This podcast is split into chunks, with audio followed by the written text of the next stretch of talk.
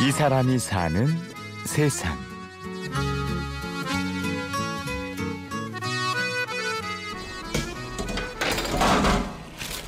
이거 필터예요.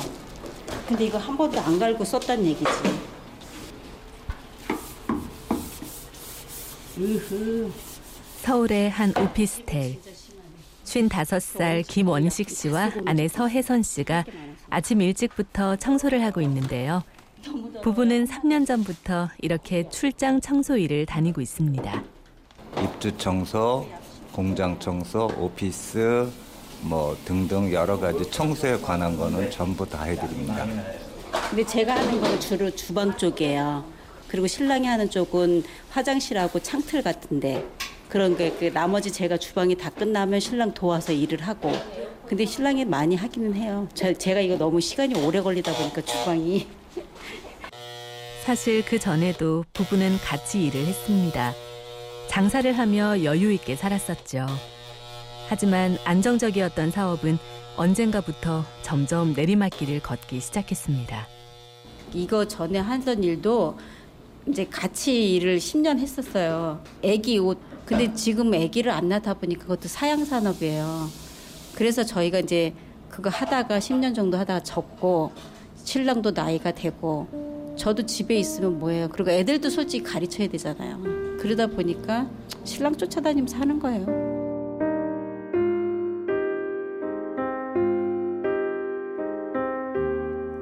아이들에게 한창 돈이 들어갈 나이. 넉넉고 마냥 쉴 수만은 없었습니다. 그렇다고 취업을 하기에는 나이가 많고 사업을 하자니 자본금이 없고. 그러던 중에 우연히 이 일을 알게 되었습니다.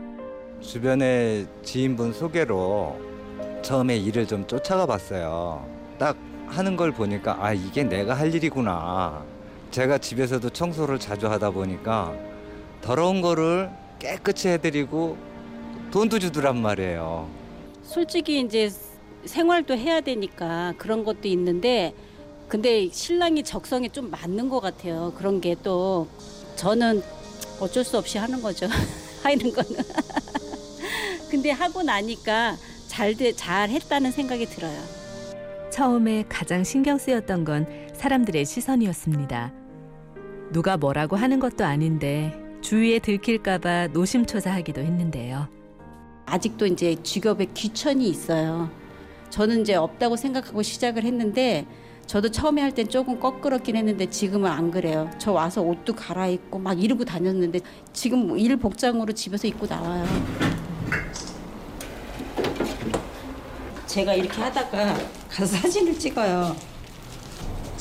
그리고 이제 하는 과정도 제가 사진을 찍고 고객님들한테 이거 보시질 않잖아요. 청소하는 과정을 제가 서비스 차원에서 보내드려요. 구석구석 신경 써서 꼼꼼하게 청소하고 진행 상황을 실시간으로 알려주는 서비스도 하다 보니까 점점 입소문이 나기 시작했습니다. 덕분에 자리를 잘 잡아가고 있지만 사실 청소라는 건 100점이 없다고 하죠. 그래서 좋은 소리보다는 안 좋은 소리를 들을 때가 더 많다고 해요. 일을 하는 게 힘이 들어서 보다는 그 고객님하고의 어떤 충돌 때문에 그런 부분이 상당히 스트레스를 받아요. 우리는 열심히 해드렸는데 와서 뭐 이거 청소하신 거 맞아요? 이럴지게. 그때 제일 애로사항이 많죠. 그런 때는 이제 그만두고 싶은 마음이 들면서도 또 일이니까 또 하게 되고 참고 또 하게 되고. 청소 일을 시작하면서 원식 씨와 혜선 씨는 많이 달라졌습니다. 힘들고 어려운 때 자존심 하나만 버리면 할 일이 많다는 것을 알게 되었죠. 지금도 청소 일이 없는 날이면 원식 씨는 건설 현장에 가서 일하기도 하고 혜선 씨는 액세서리를 만드는 일을 한다는데요. 두 사람이 팀을 이뤄서 하는 일이 또 하나 있습니다. 그 줄서기 알바라는 거 있어요. 말하자면 콘서트 하는 거. 그 앞좌석에 앉아야 되잖아요. 티켓팅 하는 거 이런 거. 그 밤샘 줄서기. 그것도 했어요. 지금도 해요. 저기 뭐 의뢰만 들어오면.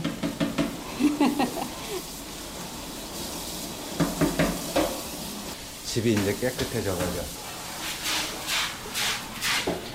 작업을 마칠 때가 되어가니 집에 윤기가 돌기 시작합니다. 그 모습을 보는 원식 씨의 얼굴에 흐뭇한 미소가 번지는데요. 물론 힘은 들지만 남의 집을 이렇게 깨끗이 해드릴 수 있다는 게 참 그런 게 좋은 것 같아요. 이쁘죠 이제. 먹을 때를 이렇게 벗겨놓으면. 이렇게 일을 끝내고 나면 며칠 만에 샤워를 한 것처럼 속까지 시원해진다는 두 사람.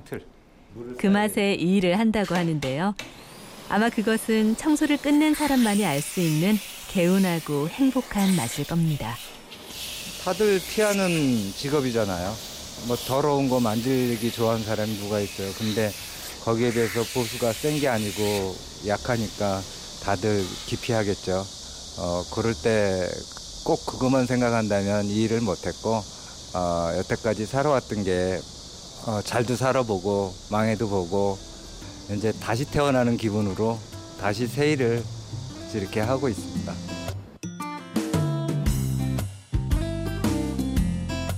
이 사람이 사는 세상.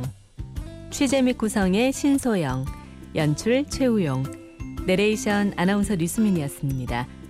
오디오 다큐멘터리 이 사람이 사는 세상은 스마트폰과 컴퓨터에서 팟캐스트를 통해 다시 들을 수 있고요. 저는 내일 오전 11시 50분에 찾아오겠습니다. 고맙습니다.